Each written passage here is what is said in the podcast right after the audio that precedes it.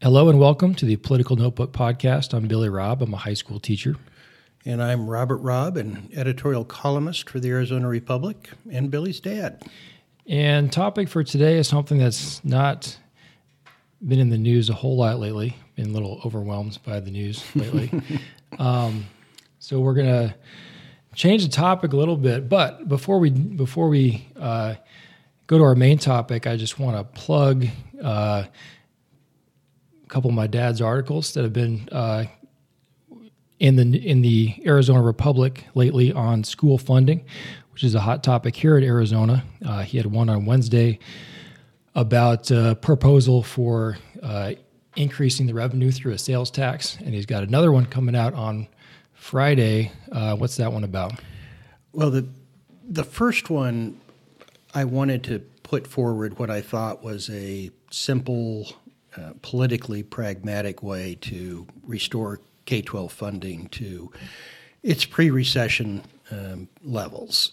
Um, but there are two other constructs, as I'm calling them, uh, that are bolder and I think ultimately better, but they're politically dicey and would run into a lot of political opposition. Um, that's uh, true backpack funding uh, and abolishing most other sources of taxation and substituting a business gross receipts tax. So uh, Friday's column is sort of the pie in the sky mm-hmm. uh, reforms, and Wednesday's column was sort of if you want to get this done, uh, here's the best way to do it that has the maximum chances of success. And by this, you meant restoring K 12 funding back to 2008 levels. Yes, the, the proposal that I made, a one cent sales tax, and to increase the base level, which is the starting point for calculating state aid for both district schools and charter schools commensurately, um, would actually raise um, more uh, than um, would be necessary to strictly get back to pre recession levels in itself. It also increases what districts can raise from their overrides and would leave the state on the hook uh, for capital funding. I, I, think you can realistically expect the growth in existing revenues to restore that funding. I don't think that's realistic with respect to operational funding. So you can see the those articles on azcentral.com in the opinion section. Um, one on Wednesday and one on Friday. It's also going to be in the Arizona Republic, published on Friday. Also, we're recording this on Thursday, uh, Thursday evening, and uh, Doug Ducey, our governor in Arizona, made an announcement uh, about funding. Um, he announced basically meeting the 20% demands that the grassroots movement has been uh, demanding or asking for here in Arizona. What's your just initial quick reaction to? We haven't had a whole lot of time to analyze it or reflect on it, but what's your quick reaction to the announcement that was made today? I think politically, um, it probably uh, will advert um, a confrontation. Uh, we'll see how the Red for Ed movement reacts to it, but in other parts of the educational community, there um, was um, a hearty welcome uh, to the proposal. There are one thing one thing about it that I don't like, and something else about it uh, about which I am extremely skeptical. I do not believe that teacher salaries um, should be set at the state level. Uh, and uh, this gets the state into the business big time uh, I mean, you're talking about up to a 20% increase dictated by the state legislature and funded with earmarked funds at the state level. I don't think that's where these decisions should be made.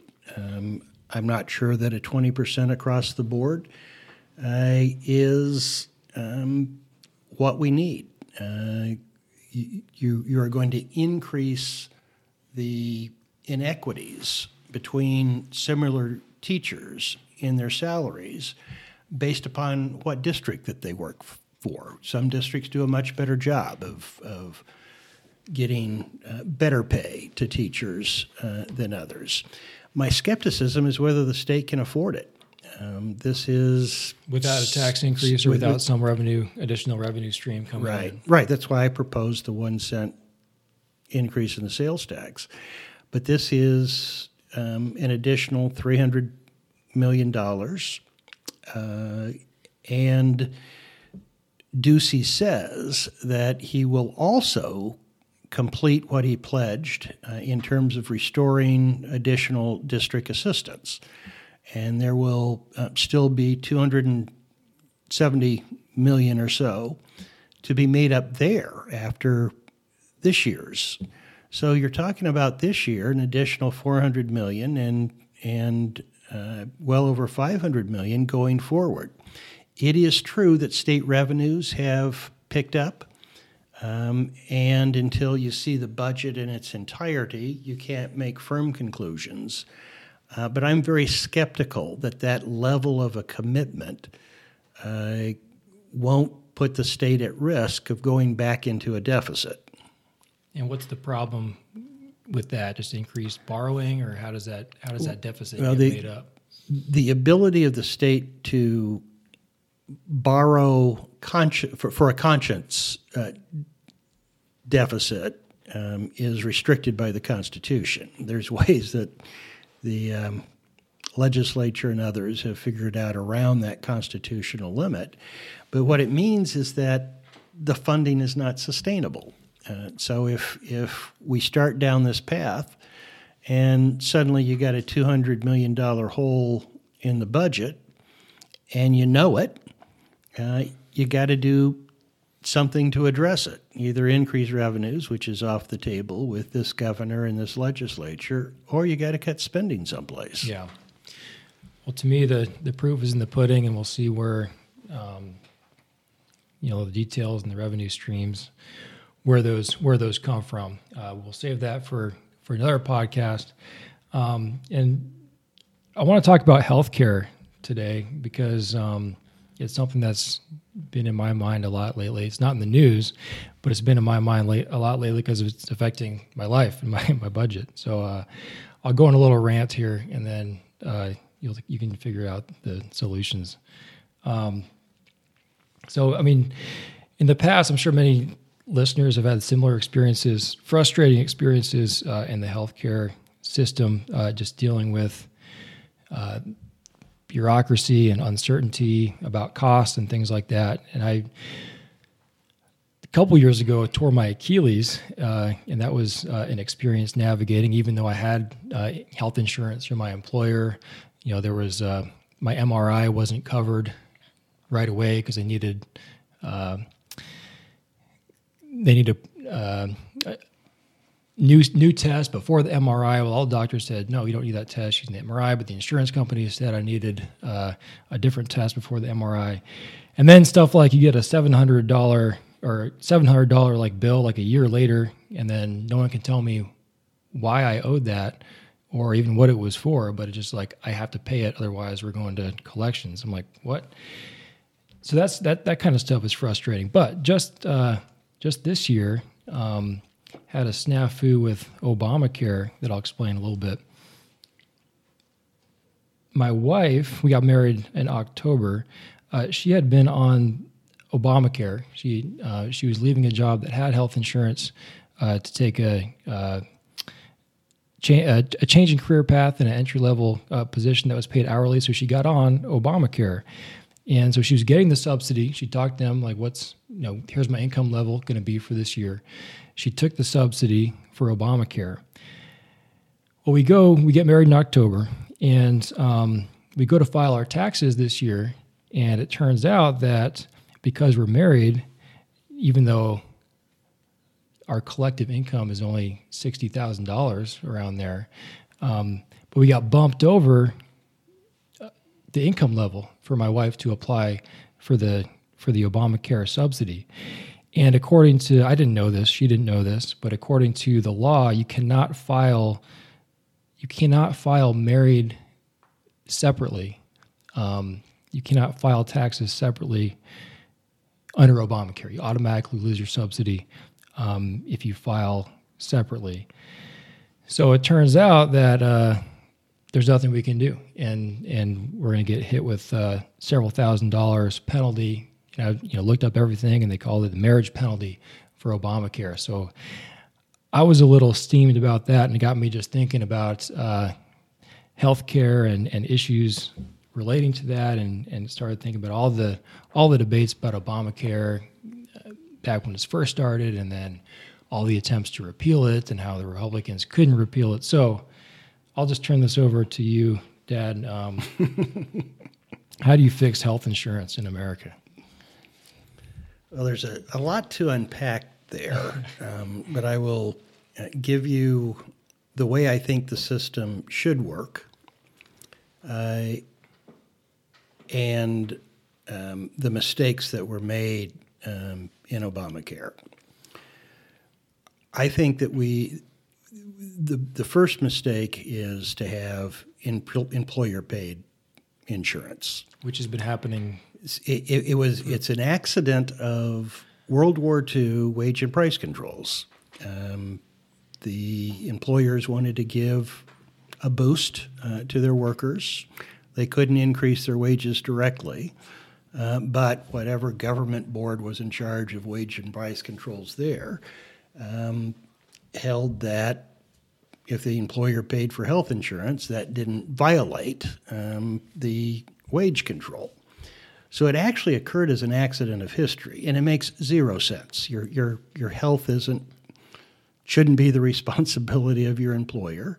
No other personal insurance uh, do we rely on employers to provide, and it creates a stickiness in, in the labor market because people are particularly with pre-existing conditions, are afraid to change employers for fear that they're going to lose their health insurance. So the first, first there ought not to be employer-paid uh, health insurance. It should be a personal product that's portable with us. Um, second, we shouldn't insure for ordinary expenses. We don't do that. You, you, you don't insure your car uh, to get a to pay for a tune-up uh, or a minor repair. Uh, you insure your car against major damage to your car or someone else's car. Uh, comparably, we should be paying out of pocket uh, for ordinary healthcare expenses and have catastrophic plans. So if there's something that, that really p- would put a dent in, in our income, uh, then we've got insurance for that that would reduce the number of the irritating bureaucratic rules that that you run into. So then you run into what you do with people uh, who have healthcare expenses that they can't afford, uh, or are, are, have too little income uh, in order to purchase health insurance. Well, I think we've got a program to take care of that, the Medicaid program, and uh, the way that I would ensure that nobody goes without health insurance is to say, or health care, would be to say if your expenses exceed a certain percentage of your income, uh, then uh, you can opt in to the Medicaid coverage. Or, yeah, the Medicaid coverage. Um, so, and, and the problem with Obamacare and Medicaid is the is the insurance for low income for, for low income, and Medicare is for the elderly. Is, is for those over over the age of sixty five, which your father is fast approaching and will soon be eligible for. Um, so, to, to, to me, th- there should be a government safety net so that nobody goes without health care Nobody goes broke as a result of getting health care. But to me, Medicaid can be that safety net, uh, not just for the very low income, but for anyone uh, whose health care expenses exceed a certain percentage of uh, their income. Now, Obamacare tried to do all of that in one package. Um, so uh, rather than only provide subsidies um, for those who um, can't get coverage because of pre existing conditions uh, or because of income, they made everybody buy the same policy and put everything in that policy. So a lot of people opted not to buy it and to pay the penalty because it wasn't a good value proposition. And the reason that went in, I'm trying to think back to like what was the main problem because the Democrats have been trying to get more comprehensive health care passed for a long time. Hillary Clinton tried to get it through when she was the first lady. Um, Barack Obama campaigned on it. What did they see as like the major problem? Just people not being able to afford health care and being too many people uninsured, uh, which would but increase you, the cost if, if you have. So, what was the main problem from their estimate before Obamacare came in? That was supposedly the main problem. Um, but you could deal with that with a special program uh, for those that are in those circumstances. Like a safety net thing. The safety net thing. But that's all paid by taxpayers. So it's very transparent. So by making everybody buy the same insurance and making every insurance policy that could be sold comprehensive and expensive, they hid the cost of the subsidies uh, through higher insurance premiums.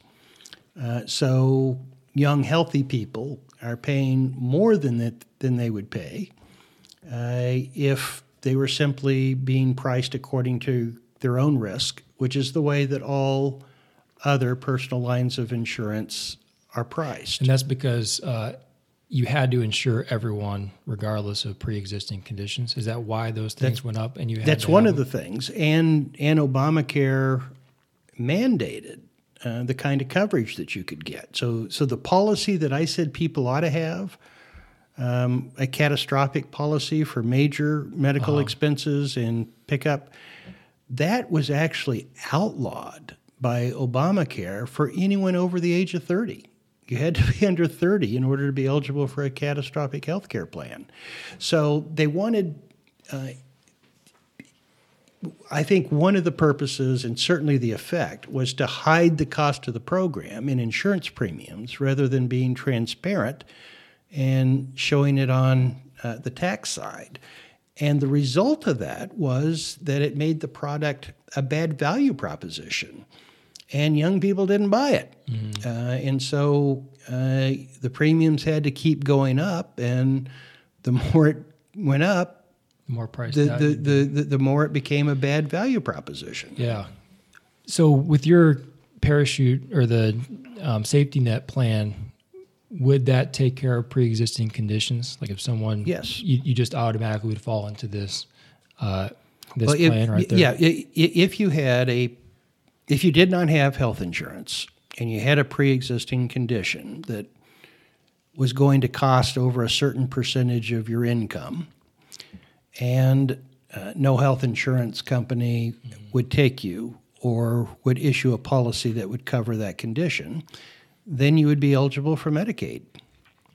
So, I want to get to the toward the next part. I want to get to the efficiency question, uh, and I know there's Amazon and a couple companies have got trying to get into the healthcare business to try to increase the efficiency to solve the problem of like that bureaucratic mess that I talked about earlier. But before we get there, I want to touch on um, just an argument that the left makes, especially the Bernie the Bernie folks make.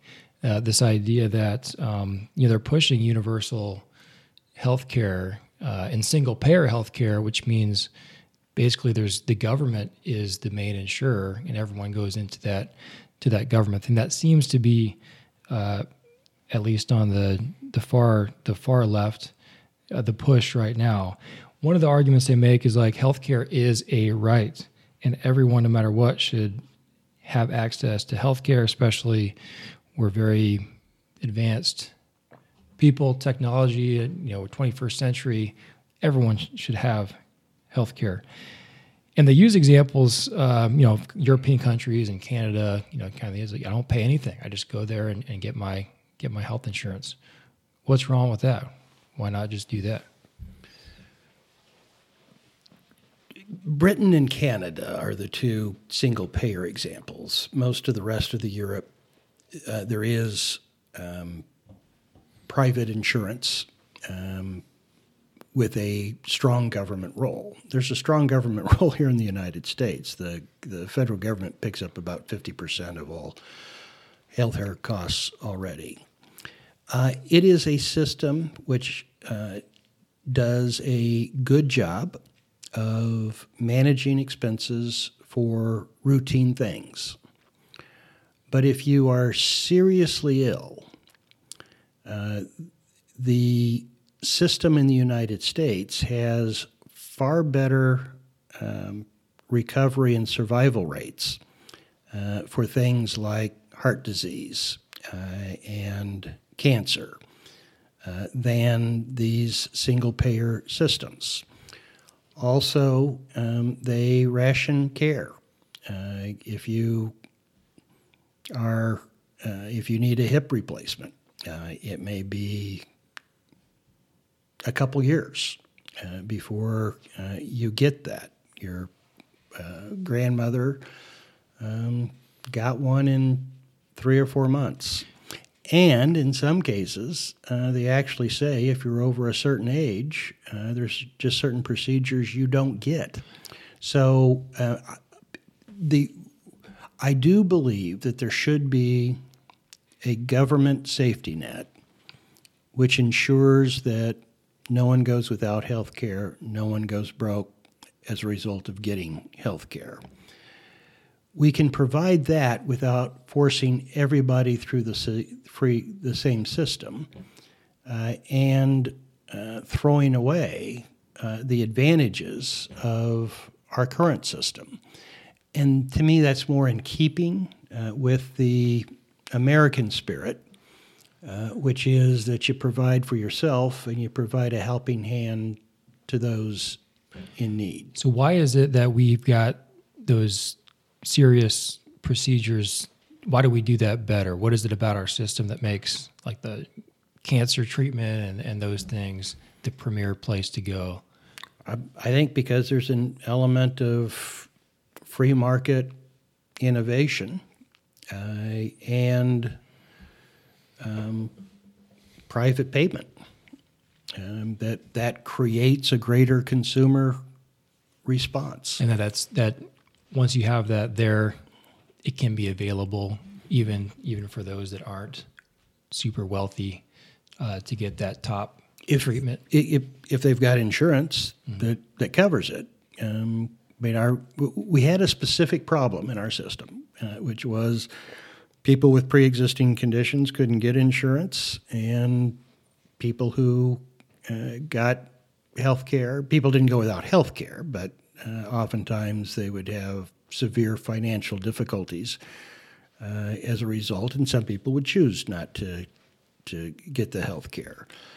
Those are discrete problems that we can create a safety net to make sure that people aren't subjected to that without throwing out the things about our system um, right. that are advantageous and better. Yeah, and one, one thing I, I in the in the arguments back and forth that are made, I hear Democrats saying that Republicans are just, you know, cruel and wanting people to.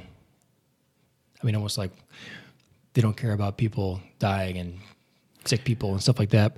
But I think it's important to to maybe to maybe back off that and say, well, maybe they're just a different theory about the best way to get efficient, good health care for everyone. Well, the, the, the proposal that I mentioned, uh, the safety net, um, is not one that Republicans have embraced. And I think Republicans can be fairly criticized for not advancing proposals uh, which uh, adequately create the safety net mm. for those that are chronically or seriously ill. Yeah. Their proposal is some kind of a um, pool that would subsidize the health care rather than ensuring entry into the Medicaid program, um, where you've got the same kind of coverage. I mean, Medicaid coverage can be very, very good. Yeah. Um, So I, I actually think, I mean, I don't think it's because they're cruel and heartless, but I do think they are fairly criticized uh, for not having an adequate safety net proposal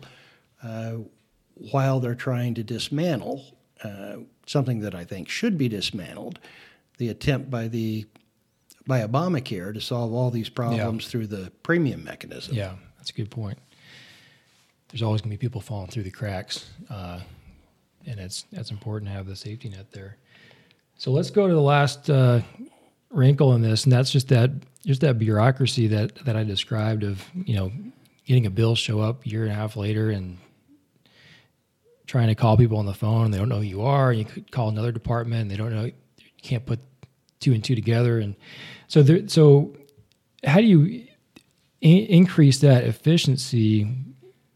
And is like I don't think Amazon has a plan yet, but they said that they want to get into maybe the the health insurance business to provide for their employees or even starting a new new coverage. Do you see any innovation on on that side as potentially solving solving some of those messes and that people get into? Well, employers have for some time now uh, wanted to get better control of their healthcare expenses for their employees, which has become a um, very large um, part of their uh, benefit package and a cost of doing business. I don't think that's the answer, right? because I don't think we should be dependent upon employers for our health insurance. It would help, I think, improve the unresponsive bureaucracy uh, if employers weren't involved. Because one of the questions always is okay, what is the employer paying for and what's left over for the employee to pay uh, directly out of pocket? Right. And everybody's insurance policy is different. So it, it takes a while to weed through that. And basically, these providers have to submit the bill to the employer. And then what the employer doesn't pay, they try to um, uh, pick up from the employee, but they, there may be agreements that limit the degree that they can do that. So, because of the role that the employer pays, this is a far more complicated system than it needs to be. Also, if we were paying out of pocket for routine stuff, then the volume of things that insurance had to deal with could be yeah. reduced enormously. Yeah, now, taking all that into account, I think everybody has had experiences like you have, and clearly there's a lack of an insufficient consumer orientation uh, to um, health insurance and providers that, that charge directly. I think if we were all paying more of the bill, the insurance companies and the hospitals and the doctors would pay more attention to us. But when we're paying 10, 20% right. of the cost and the employer's paying 80%, well, you make you, you pay attention to the employer rather than the employee. Yeah. Sometimes it feels like I'm paying out of pocket for everything anyways because the deductible is so high. But well, and, and, and, and, that is a change that has happened. And, and, and that also was part of what happened with Obamacare. So Obamacare said a lot of the stuff you got to pay you, you got to provide without charging anything for it, no copays. Mm-hmm. And everybody has to have it. Well, in order to make up that mandated cost, one of the things that employer plans have done is to substantially increase the deductibles and copays. Yeah. I think that would have happened anyway, and I actually think that's a good thing because you're sort of de facto self insuring uh, for the small stuff. Uh, so we're sort of backing into the system that I think we ought to be walking into through the front door. Yeah.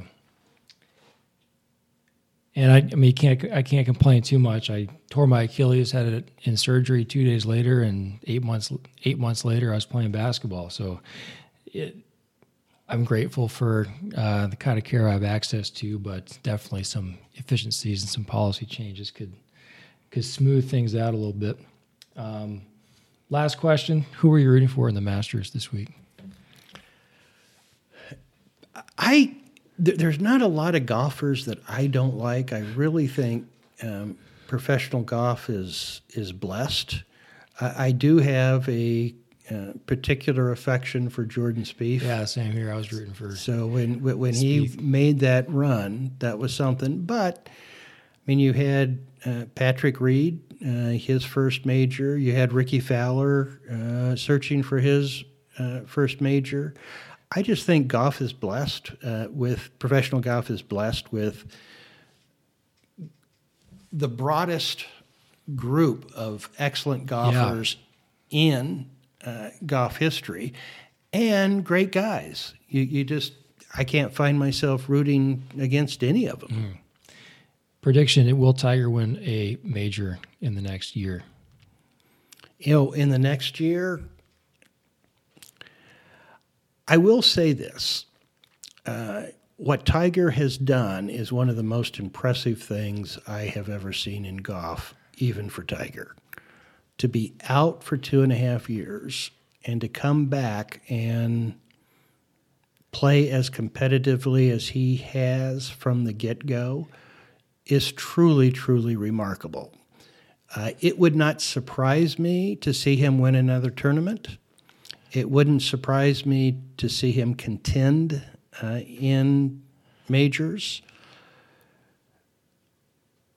I am already surprised. I would be even more surprised, astonished, and impressed Yeah. if he should actually win another major. Yeah, I'm, I'm glad he's back. I, uh, seems like he's enjoying himself. I hope he. He seems to enjoying himself now a lot more than he Yeah. than he did in the past. The the the fact that he played a practice round with Phil Mickelson in the Masters, I mean, that is so good for golf, Mm-hmm. Yeah. and and indicates that he's coming back